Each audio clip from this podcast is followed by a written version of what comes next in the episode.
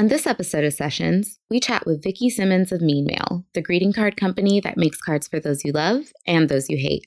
Listen in as she chats her growth as an art director, how she's going against the greeting card norms, and her five aspects to getting a brand noticed.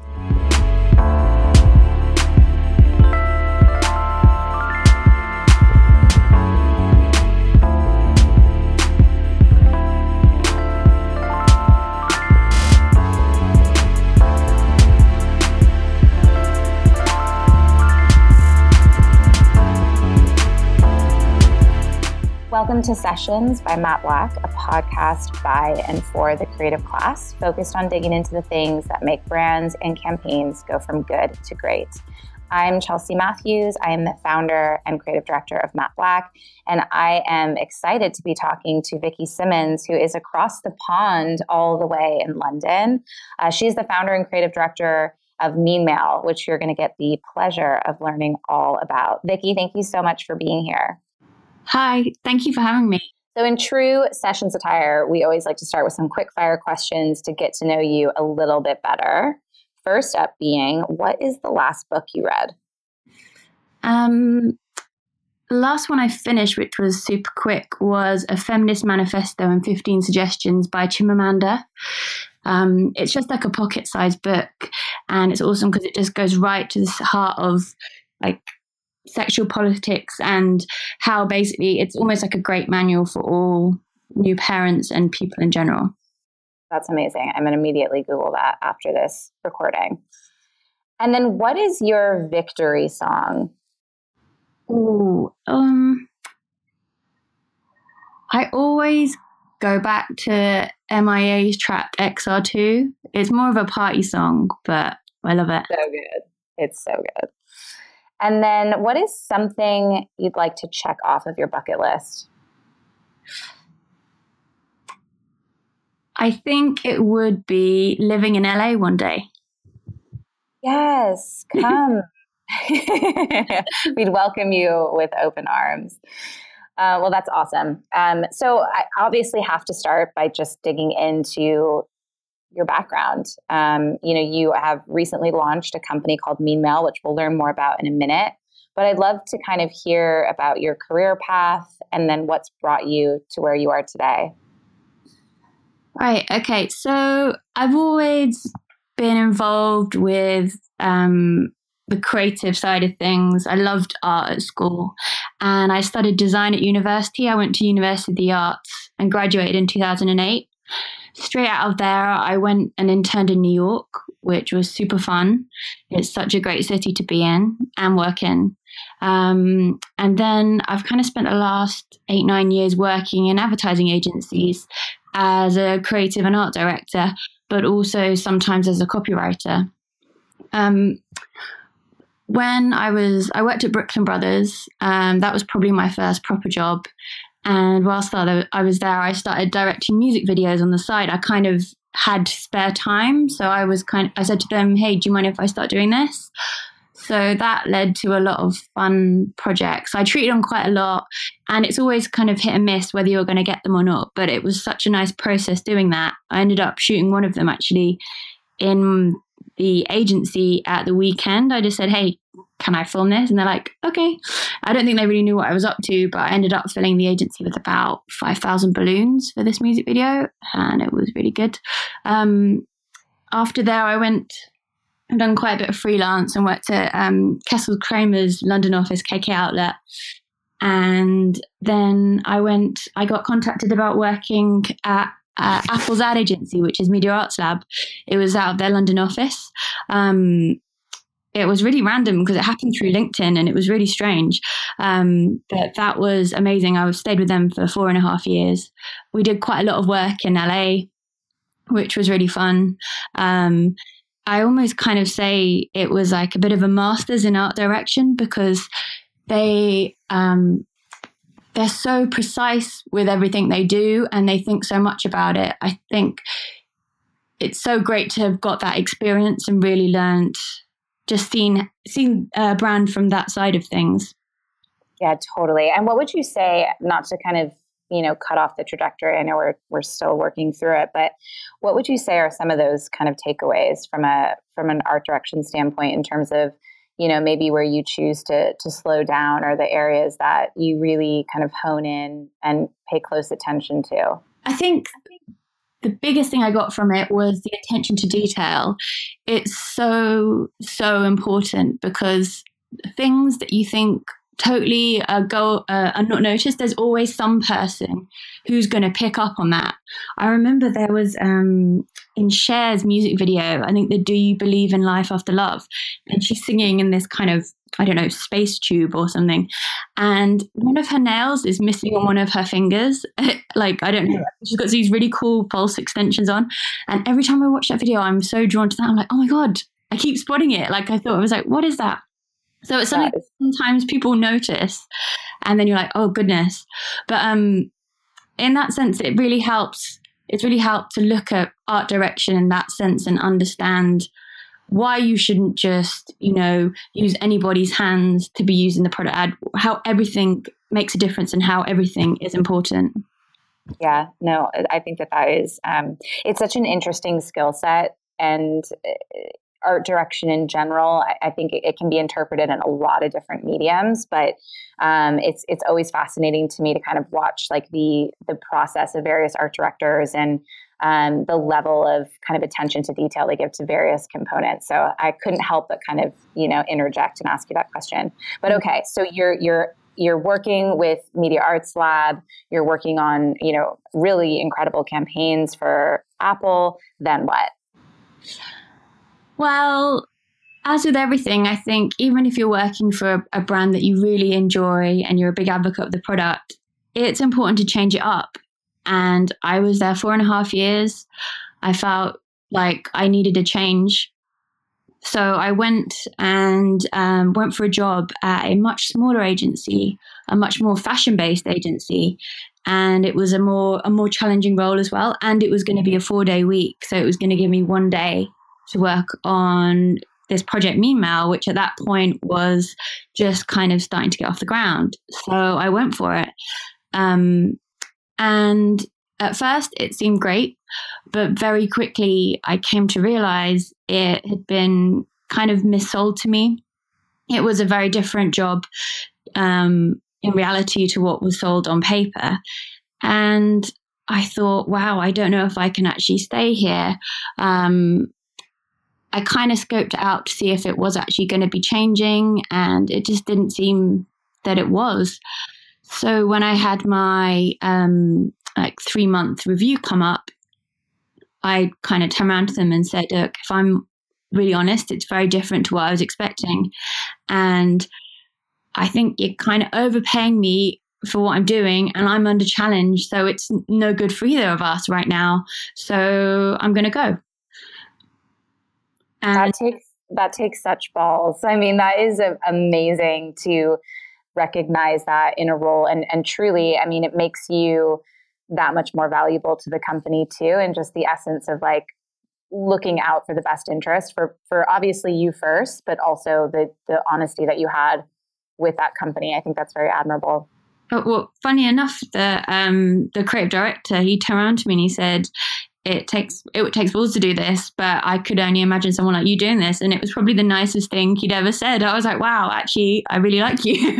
but um, yeah, I just because I knew otherwise it would be like a one month notice. And I think it's super easy when you're in salary jobs just to, st- to stay. People say, oh, I'm just going to do six more months, a year at my old agency, people used to say to me, I was be like, hey, what you working on? And they're like, oh, uh, you know, I'm just hibernating at the moment because if you're in a salary job, you know, it pays the bills, you can tick over and, you know, carry on like that. But actually, you know, it's it's such a waste and a shame. Like you should just be getting out there and doing things. Totally agree. So you leave this job and you know simultaneously you're already kind of starting to foster and create what does that mean now what talk about that kind of progression. Did you leave and you're like okay i'm going to throw my time 100% into this or were you a bit um, you know kind of wandering? What happened? Um, so I, I guess I've always had side projects, and Mean Mail has been one that's been kicking around for years, actually. But it wasn't called Mean Mail way back then, and it was called something completely different. It was called Buy Chalk Love Cheese, like goodbye chalk love cheese. And it's because I had these two characters. One was, um, you know, like the whole phrase, like you're the chalk to my cheese, like we're opposites, we kind of get on. So I almost had these two characters, but actually it just wasn't working and it was super confusing. So nearing my time of um, the end of my time at Mal, I was like, I need to make this happen. If it's the only thing I do, I have to make this happen because it's what I get the most pleasure from when I'm working on it on the side. Um, so I just waited for the right tipping point, really. And ideally, I would have stayed at that other job until Mean Mail got too much. But instead, I just decided to go freelance and do Mean Mail at the same time.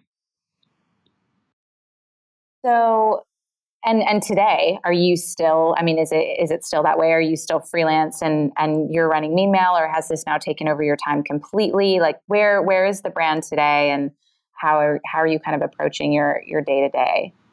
So I would say it's still a, a 50-50 split.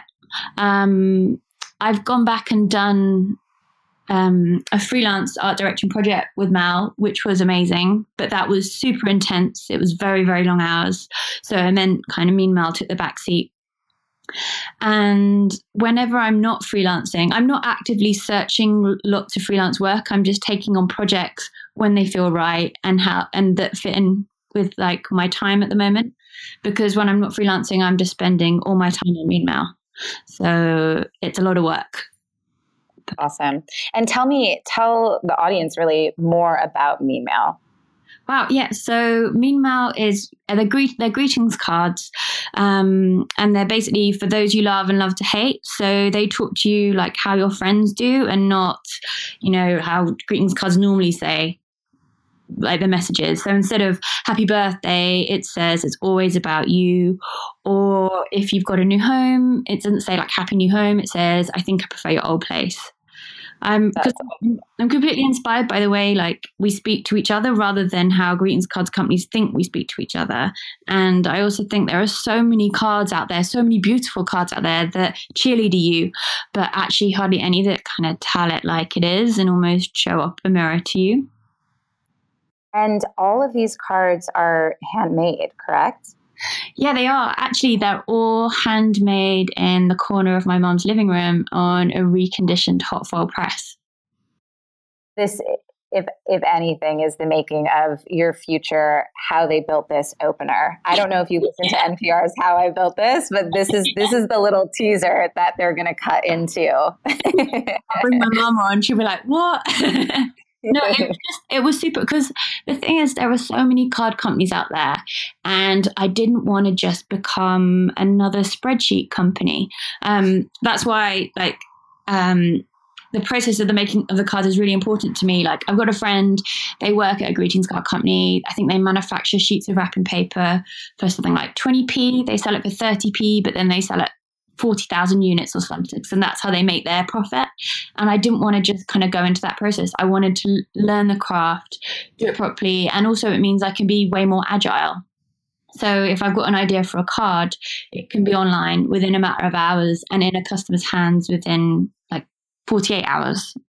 So I'd that's much rather do it that way. Uh, and, and you also won a Cosmopolitan Magazine award for their self-made summit. What was what was that kind of about, and, and what did it reward you with?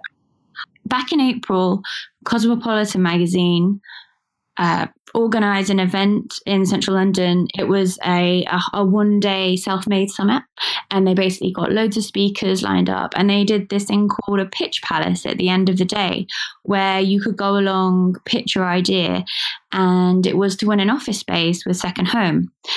Um, my friend uh, Chimmy, who randomly I met through Instagram, her handle is the Pink Print. She was the one who told me about the whole day, and I was like, "Wow, it was really good lineup." So we went along together, and I went for the the end of the day thing. It was with um, Farrah Storr, who's the editor of Cosmopolitan magazine, Rohan, who runs Second Home, and Anna from AllBright, which is a, a female founders collective. So it was really weird because it was a bit like X Factor, but you go into the room, um, there's like a podium for you to stand by, and you can almost do your pitch. But I just kind of broke out of that and just gave them the cards and talked through what I was up to. And yeah, I, um, they called me a few months later to say I'd won, which I was completely shocked and surprised at and totally thrilled. Um, so I I've just actually moved into Second Home, which is an office um, co-working space over in Spitalfields. It's just off Brick Lane, and I'm there for six months. So it's really really cool. Um, the whole place is completely filled with plants. There's no straight lines. Everything is curved and walls of glass, so it's very calm and relaxing to work in. Um, so before we dive into our five things segment, let's chat about this kind of seemingly through line philosophy of IRL over online. Um, you recently said that the internet is always there, but I avoid it for inspiration as the serendipity is lost. Can you elaborate on this and kind of explain the value of analog? I find this to be truly fascinating because I am I am a creature of like digital inspiration but seemingly also analog inspiration. And so i find that your your stance is like it it both is like resonates so true but also i would find so challenging. I mean i think the, the internet is amazing but I, I find it it's tricky as a place to find inspiration as everything is completely pre-curated for you curation is no longer like a vacation of art galleries and exhibits. It's like the whole of the internet is an exhibit and everyone's a curator, which is interesting because it means everyone's vis- visual language is getting much stronger. But it also it throws up issues of um, when people are sharing photos and posting stuff, are they doing it because it's what they expect us to see and they know that we'll like it? Is it, you know, is avocado and toast posting photos like that? Is it a way of fitting in? Um, I think the other thing is because all the algorithms and the cookies that follow us from site to site, they've got really clever at showing us what we think we'll like. I was having a conversation with a friend a few months back, and he was saying he had a photo of a vase on his phone. And then later on, he started getting shown ads for that vase, even though he hadn't searched for it, and he found it super unnerving. Um, so I think when we're shown things that we're already thinking of going to look for, it gets dangerous because then your circles of reference get smaller and smaller. And I mean, I think that's when you look at like the Instagram discover page or Pinterest or Facebook, um, all those things, they're like going, oh, hey, I think you're like this. And you're like, ah, oh, hang on, I just want to see something completely different and completely the opposite side of what I'm looking at. I mean, maybe that's the next kind of search engines. Like you put in a search and then it shows you the complete opposite, but then that's what you're going for. You're going for that serendipity. Um, I think uh, Facebook is actually particularly dangerous, or it seems so, because when we had the EU referendum, um, when you look at it, it is an echo chamber. And it's weird because you, you think, oh, you know, it's all going to be okay. I'm surrounded by all these people who follow this the same thing, but actually it's only showing you your friends that align with your views, and that's a bit creepy. There, there was a lot of conversation around that, especially with our election um, and I'm sure you know you can only imagine with the politics happening over here. But th- that was a that was a big point of of conversation and the um, as, assumed you know joint voice and the joint vision that um, you have with a group of people. When in reality, you're just exactly as you said. You're just not seeing the other things because it's not feeding it to you because that's yeah. not what you like completely it's like a, a, very distorted reality and you, it's like you think you're fine but it's absolutely completely not fine and i think going back to your question earlier you were saying why, um, why will the value of analog never be lost? I think it's because you can wow and flutter all you like with digital, but something that you can physically hold and caress with your fingers will always be more engaging because we're human. And I think until we're robots, you know, that is going to always win out. Yeah, I totally love that. And now we're going to dive into your five things, which is really the meat of this podcast, the juicy bits that you can give us, um, based on your experience and background, which is you know really uh, admirable and and also quite exciting now that you're overseeing your own venture. Um, we really want to know the five things that you feel every brand should consider in getting their brand noticed. Okay. Um, I think it's really important when you're setting out with your brand is, or even just if wherever you are on that journey, is just working out what you stand for and what's like your unique selling proposition. Um, I think finding what your difference is and sticking to it is really important because there are so many brands that can do the same thing. And I think the internet actually leaves us open to, you know, easily duplicating and replicating the similar products or doing similar stuff when actually it's so much better to go out there do your, do what you want to do but do it with a twist and do it with your unique stamp on it. And i think these kind of things will end up going into your business plan and it becomes like your reference bible and you keep going back to it. Like if you're doing certain projects you almost have a tick box of qualities of hey um, making sure it's like almost like a reference guide so that everything you can measure it against it Another thing um, I think that's really important for to get your brand noticed is spending money and time on your imagery. I think it's the best investment you can make. Even if you are, um, even if you can take good photos or you've got an iPhone, I mean, there are some amazing camera phones out there. I still think uh, if you're not a professional, get someone else to do it.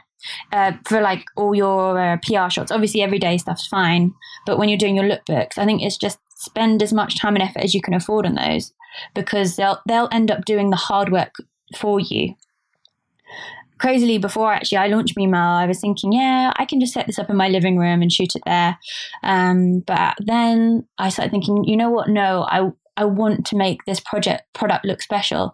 So I contacted a t- photographer called Catherine Losing, who I love the work of, and she got back to me straight away. She was super busy on loads of other projects, but she said, "I know someone who'll be great." So I went and met that girl, and she was completely right. The rest is history. Um, we actually had like a super amazing weekend making those images as well because it was so much fun and it's super hard work, but it was all worth it.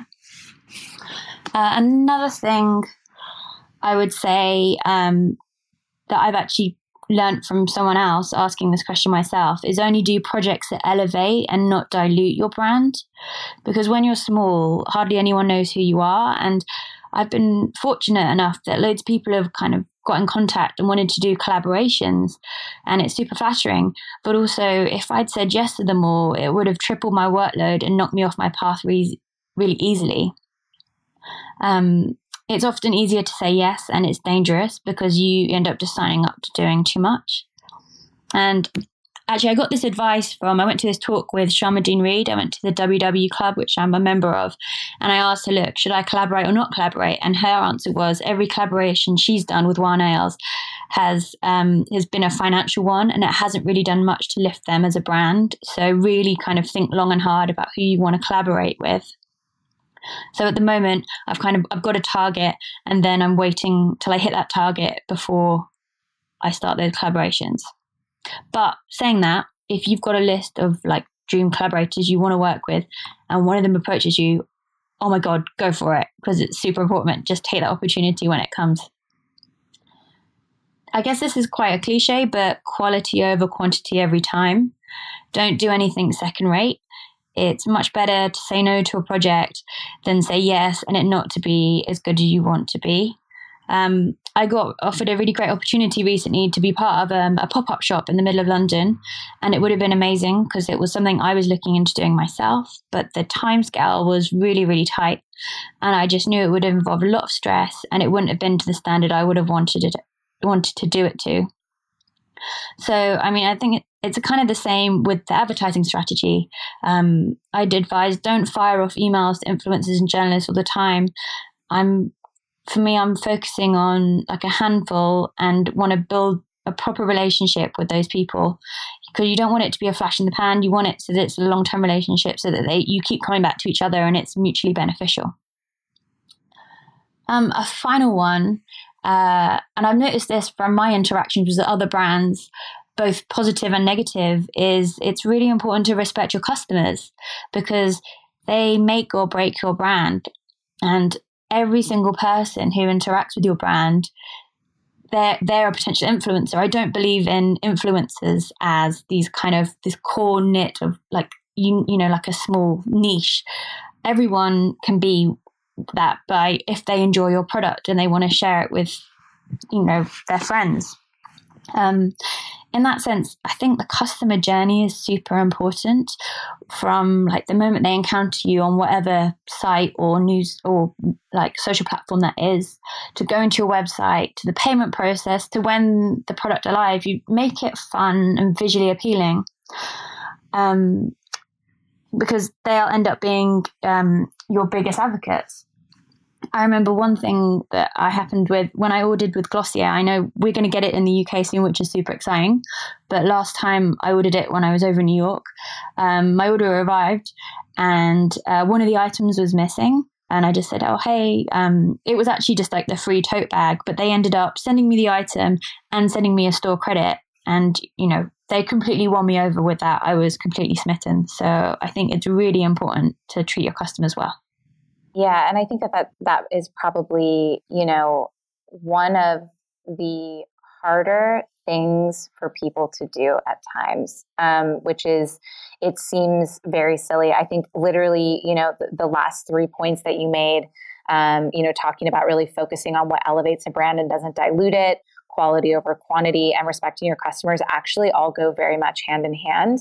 And, you know, to your point, even, you know, from our side, of things, which is, you know, really kind of your side of things as well. When you're looking and, and talking to these different brands, they tend to often have the same goal of um, vanity metrics, right? Like yeah. we want X amount of followers. We need X amount of emails. We need, you know, to reach X amount of people per month. We need ads to feed to this many people. And those things are important. And yes, they should be a focus, but there isn't enough conversation around the KPI of understanding that your audience is feeling really valued. And there isn't an obvious ROI on that in the most literal kind of like drop this in an Excel spreadsheet way. But it is, um, I think, something that is thankfully becoming a bigger conversation in the marketing world um, in the sense of really having you know brands and, and companies understand that importance now that we've been in this like rat race of building followers and now there's fatigue that i think people are like okay uh, let's pull this back to really being about like what really really matters. And so i couldn't agree with you more on really all your five things but i think those things are are very true and um, you know ring ring really right you know and i think it's even even from my side of the table, it's inspiring to like think about that, you know, really focusing on what you do and don't do and, and what does dilute a brand and what doesn't. Because it's really easy to latch on to like as much audience as you can acquire, the more things you do, the more likely you're going to get seen, or the more, you know, hungry you are to just kind of get involved in a bunch of stuff, it's going to be for your benefit. But like you said, if it ends up pulling time away from the things that are most important for you to focus on, or yeah. won't be executed to the caliber like you you're going to misrepresent what you're doing so. No completely because also you you almost feel bad if you're turning down people and saying oh i can't work with you on this at the moment. But actually again it kind of relates back to my career because when i left that place i always kept the door open and i've said to them i'll come back and freelance with you you know let's keep this conversation going. And actually one of the girls who i was speaking to I said, look, I can't collaborate right now, but let's just keep talking.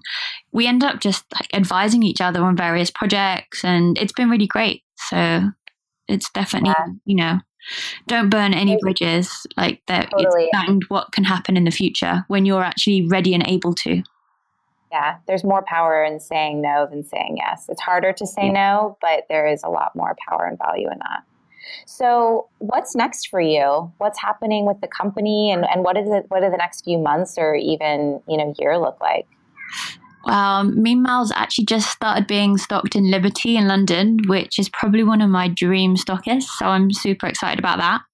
Um, it went like I sent it off to them last Wednesday and it arrived on Saturday, and I haven't seen it yet, so I need to pop in and see them. Um, I've got a project in the works for London Fashion Week, which is quite exciting, but that's what I can say on that at the moment. And then I've got a massive project um, launching hopefully next March, but again, it's all in process. Um, I've just started doing international shipping. So wherever you are in the world, you can buy Mean Mail. And I'm about to launch some new products, so that'll be coming soon. I have quite a few exciting things ahead. That is so incredible. Yeah, I'm a bit um, like mm, too much maybe, but yeah. I, I don't think that. I think that that's all quality, and they're and they're ticking different boxes in different buckets, right? You have your retail, you have your event, you have your consumer customer base. Like I think it's a, I think it's just right. Um, well, I really, really appreciate your time, and we have to kind of wrap this up with one final closing question. If you can go to dinner with any three people, who do you choose and where do you go? Hmm, good question. You know, I've thought about this before, and it's super hard to pick like a set of weird people and also because they'll be strangers to you it's going to be a little bit awkward it's not going to the conversation's going to be a bit strange so actually i'm going to say three of my closest friends but um which because like spending time together in the moment is such a rarity. So it would be Amy, Michelle, and Danielle, and we would go to Sketch in London because the service and the food there is absolutely amazing. Well, eye candy. That's yeah, exactly. amazing. So, um, I would love for you to plug uh, your social channels and your website for our listeners so that they can check out everything that you're up to and buy their very own mean mail. Cool. So you can buy mean mail at meanmail.co and I'm on Instagram as at meanmail, which is M E A N M A I L. And I'm Vicky Simmons on Instagram as well. Thank you, Vicky, so much for your time. For all of our listeners, be sure to check out the latest, latest issue of the Shapeshift Report at shapeshiftreport.co and follow us along at Shapeshift Report across all social channels.